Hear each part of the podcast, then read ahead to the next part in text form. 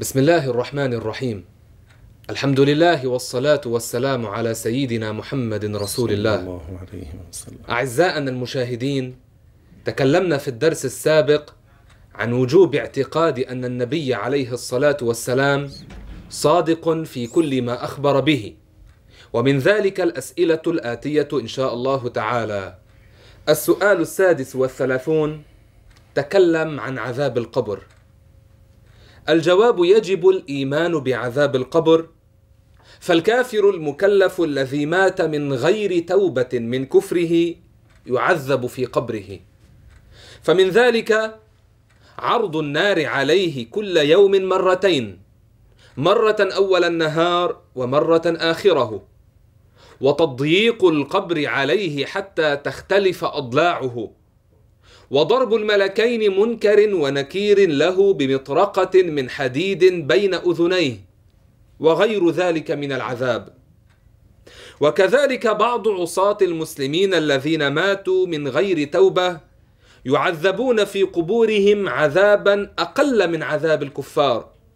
فيصيبهم مثلا ضغطة القبر والانزعاج من ظلمته ووحشته ومن أنكر عذاب القبر كفر. يجب الاعتقاد بكل ما أخبر الرسول صلى الله عليه وسلم عنه.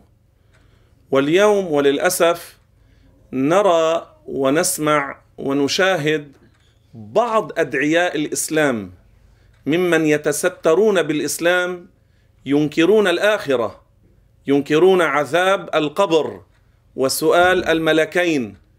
الله عز وجل أثبت هذه الأمور ما جاء في بعض الآيات أو في بعض الأحاديث أو ما أجمعت عليه الأمة فهؤلاء الذين ينكرون الآخرة وينكرون عذاب القبر وبعضهم يقول بالعامية مين راح؟ أي مات؟ شاف وإجا خبر. يقولون من ذهب رأى العذاب ورجع فأخبر. يقال لهم قال الله عز وجل في القرآن الكريم وأن الساعة آتية لا ريب فيها لا شك فيها وأن الله يبعث من في القبور. هذا قرآن. فالذي لا يؤمن بالقرآن الذي يكذب القرآن هذا لم يؤمن بالله عز وجل. وبعض الناس ينكرون عذاب القبر كبعض من في ما يسمى مواقع التواصل أو في بعض المحاضرات لبعض الدكاترة لبعض أدعياء المشيخة. وهذا اليوم صار والعياذ بالله تعالى شيئا يجهر به بلا خجل مع أن الله تعالى أثبت ذلك في القرآن. وهؤلاء الذين يكذبون القرآن وينكرون الآخرة وينكرون عذاب القبر ليسوا من المسلمين. لو قيل له الدكتور العلامة الشيخ فلان لو قيل له الشيخ المفسر فلان لو قيل له الباحث العالم فلان هؤلاء أعداء الإسلام هؤلاء يروجون ما يدعو إلى الخروج من الإسلام والعياذ بالله. فليسوا ممن يعملون لخدمة الإسلام بل يعملون للحرب على الإسلام. الله ماذا قال في القرآن؟ اسمعوا هذه الآية. قال الله عز وجل في القرآن الكريم النار يعرضون عليها غدوا وعشيا ويوم تقوم الساعة أدخلوا آل فرعون أشد العذاب.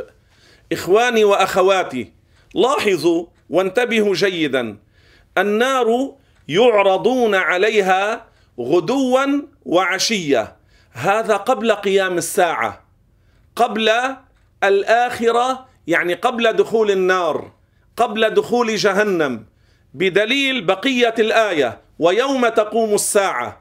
يعني هذا العرض على النار كان قبل قيام الساعة وليس في جهنم بل قبل أن يدخلوا جهنم وقبل أن يخرجوا من قبورهم. اذا أين يكون هذا العرض على النار؟ في البرزخ.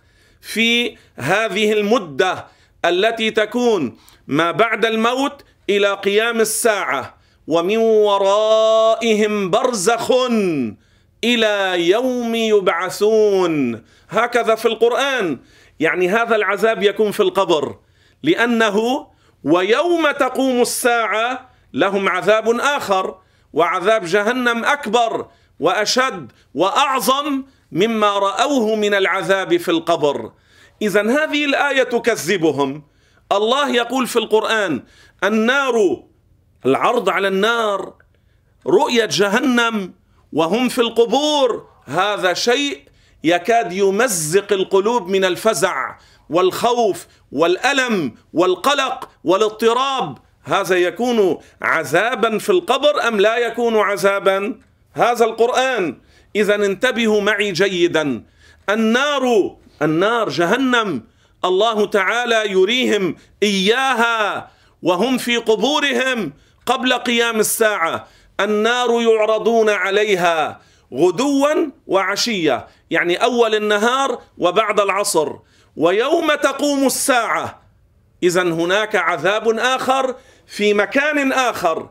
أين هذا المكان الآخر؟ في مواقف القيامة إلى دخول جهنم. كل هذا عذاب وعذابهم في النار إلى غير نهاية لأن العذاب في النار للكافرين لا ينقطع. اذا هذا دليل من القرآن وهناك دليل آخر من القرآن. الله يقول ومن أعرض عن ذكري فإن له معيشة ضنكا. هذه الآية فسرها الصحابة وبعضهم يروي عن الرسول صلى الله عليه وسلم أنه قال والصحابة قالوا المعيشه الضنكه العيشه الضيقة يعني العذاب والضيق والألم أين؟ في القبر في القبر. وهناك دليل على أنه في القبر من نفس الآية. ما هو؟ ونحشره يوم القيامة أعمى. يعني كان هذا قبل قيام الساعة. أين؟ في القبر. اذا الله يقول ومن أعرض عن ذكري أي عن الإيمان بالقرآن. أعرض عن الإيمان بالله. أعرض عن الإيمان بالقرآن الكريم. كفر بالله كفر بالقرآن. هذا له معيشة ضنكة ضيقة بالعذاب العظيم الأليم الشديد في القبر. ونحشره يوم القيامة أعمى. ما معنى أعمى؟ انتبهوا. ليس أعمى يعني أعمى البصر. لماذا؟ لأنه من أسباب ومن دواعي العذاب أن يكون مبصرا فيرى الأهوال في مواقف القيامة وهذا يزيده عذابا. أما لو كان أعمى وحجبت عنه هذه الأهوال لا يكون الأمر كما وصف القرآن. اذا هناك أهوال عظيمة هناك أهوال عجيبة يراها الكفار حتى من كان منهم أعمى البصر في الدنيا. فإذا ما معنى أعمى هنا؟ أعمى معناه كان والعياذ بالله ضالا عن الهدى. أعمى عن رؤية الحق حقا. أعمى البصيرة.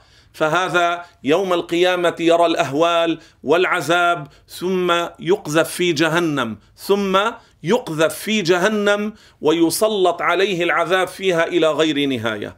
ثم الرسول صلى الله عليه وسلم كان في صلاته في الصلاة. انظروا أهمية الأمر.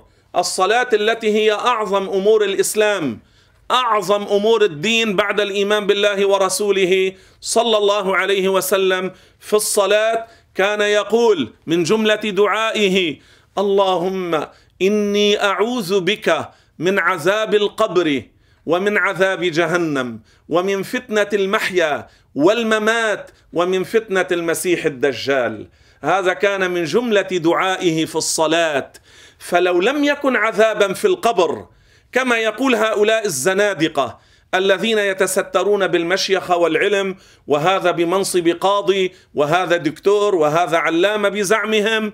لو لم يكن هناك عذابا في القبر ما معنى أن يقول الرسول في الصلاة اللهم إني أعوذ بك من عذاب القبر ومن عذاب جهنم يعني بزعمهم الرسول كان جاهلا يعبث بكلمات لا معنى لها في الصلاة حاشا. هذا لا يليق برسول الله. ولا بمقام النبوة ولا بمنصب الرسالة ولا يليق بالأنبياء فهل يقول كلاما سخيفا باطلا لا معنى له غير حقيقي وفي الصلاة؟ أعوذ بالله العظيم من مسخ القلوب. اذا الرسول استعاذ من عذاب القبر في الصلاة. لماذا؟ لأنه أمر عظيم مخيف تعليما لأمته ليستعيذوا هم من عذاب القبر ومن عذاب جهنم وفي الصلاة لا أنه هو صلى الله عليه وسلم يخشى عليه من العذاب. فالرسول في أمن وأمان. الرسول أبعد العالمين عن عذاب القبر وعن عذاب جهنم وعن عذاب الآخرة لأنه صلى الله عليه وسلم أعلى خلق الله مرتبة فهو في المقام الأعلى في الدرجة الرفيعة في الجنة التي لا يبلغها لا يبلغها نبي ولا ولي ولا مرسل بل هي لرسول الله صلى الله عليه وسلم. لذلك قال ربنا في القرآن الكريم إن الذين سبقت لهم منا الحسنى أولئك عنها عن جهنم مبعدون لا يسمعون حسيسها. اذا لا يصيبهم الفزع لا يصيبهم الفزع الأكبر لا العذاب في القبر ولا في أهوال القيامة. اذا الرسول لا يخشى عليه من العذاب حاشا. إنما كان يقول ذلك تضرعا لله تضرعا لربه وتعليما لأمته صلى الله عليه وسلم. وقد أجمعت الأمة على وجود العذاب في القبر للكافرين ولبعض أهل الكبائر من المسلمين العصاة. بعض أهل الكبائر الذين ماتوا على الكبائر بلا توبة هؤلاء بعضهم الله يعذبهم في القبور. لكن مهما عذب المسلم الفاسق في قبره لا يصل إلى عذاب أقل كافر في العذاب. بل عذاب المسلم أقل من ذلك بكثير. عذاب المسلم أهون وأقل بكثير من عذاب الكفار. لكن بعض المسلمين الذين ماتوا بلا توبة يعذبون في القبر ثم إن عذب في الآخرة وبعضهم سيعذب في الآخرة مصيرهم في النهاية إلى الجنة. لأنهم ماتوا على الإسلام. أما الكفار عذاب في القبر في أهوال ومواقف القيامة وفي جهنم إلى أبد الآبدين. خلاصة المسألة من جملة معنى الشهادة الثانية التصديق والإيمان بعذاب القبر لأنه صلى الله عليه وسلم أخبر عن ذلك والقرآن أثبت ذلك فمن كذب ذلك كذب القرآن كذب الرسول كذب الإجماع فأنكر عذاب القبر أنكر الآخرة هذا ليس من المسلمين بل هو من الكافرين برب العالمين ومن الكافرين برسول الله صلى الله عليه وسلم.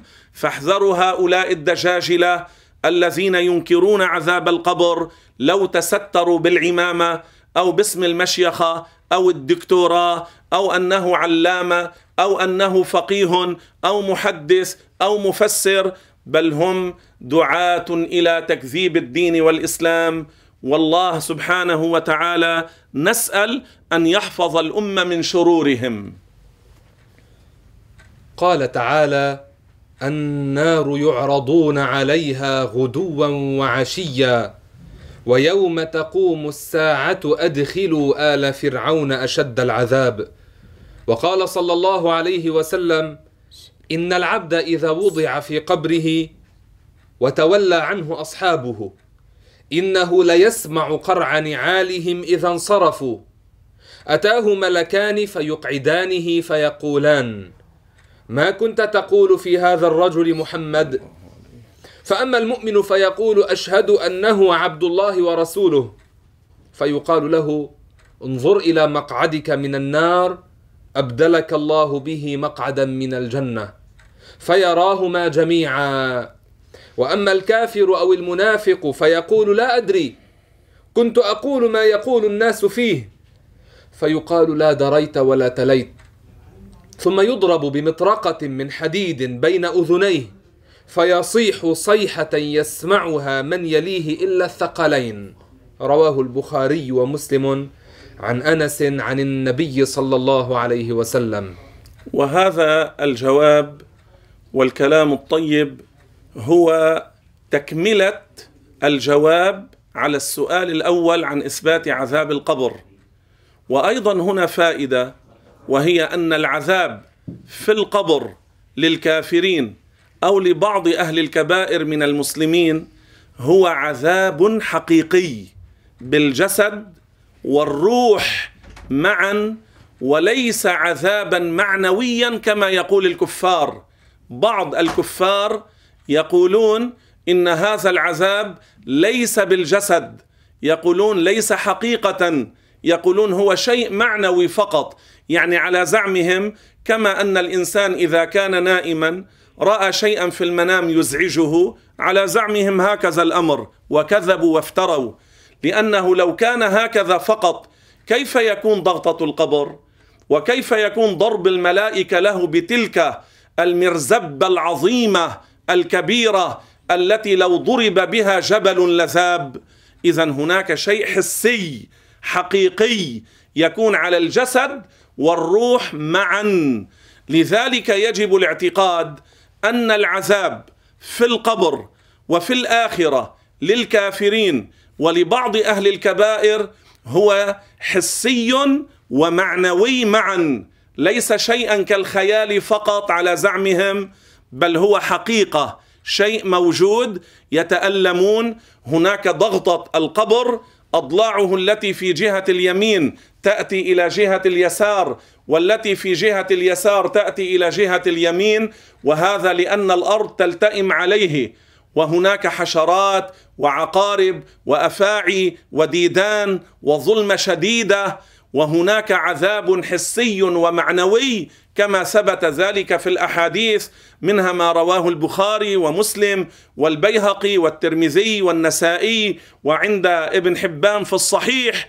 اذا انتبهوا العذاب لأهل العذاب حسي ومعنوي.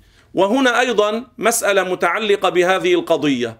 إذا سئلتم منكر ونكير لو أن مئة إنسان دفنوا في لحظة واحدة أو ألف إنسان دفنوا في لحظة واحدة في بلاد بعيدة مختلفة كيف يستطيع منكر ونكير أن يسالا هؤلاء الموتى في لحظة واحدة؟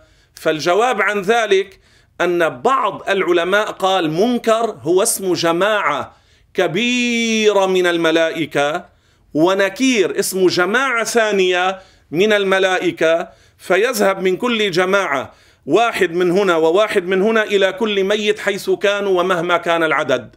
وبهذا لا إشكال وبهذا لا إشكال. فالحاصل يجب الإيمان والاعتقاد بأن العذاب في القبر حقيقي ثابت موجود أثبته القرآن والحديث والإجماع وأنه حسي ومعنوي وليس معنويا فقط كما يقول الكفار أجارنا الله وإياكم من عذاب القبر أجارنا الله وإياكم من عذاب جهنم ختم لنا ولكم بالهدى والحسنى أدخلنا الجنة مع الأولين جعل قبورنا رياضا من رياض الجنة.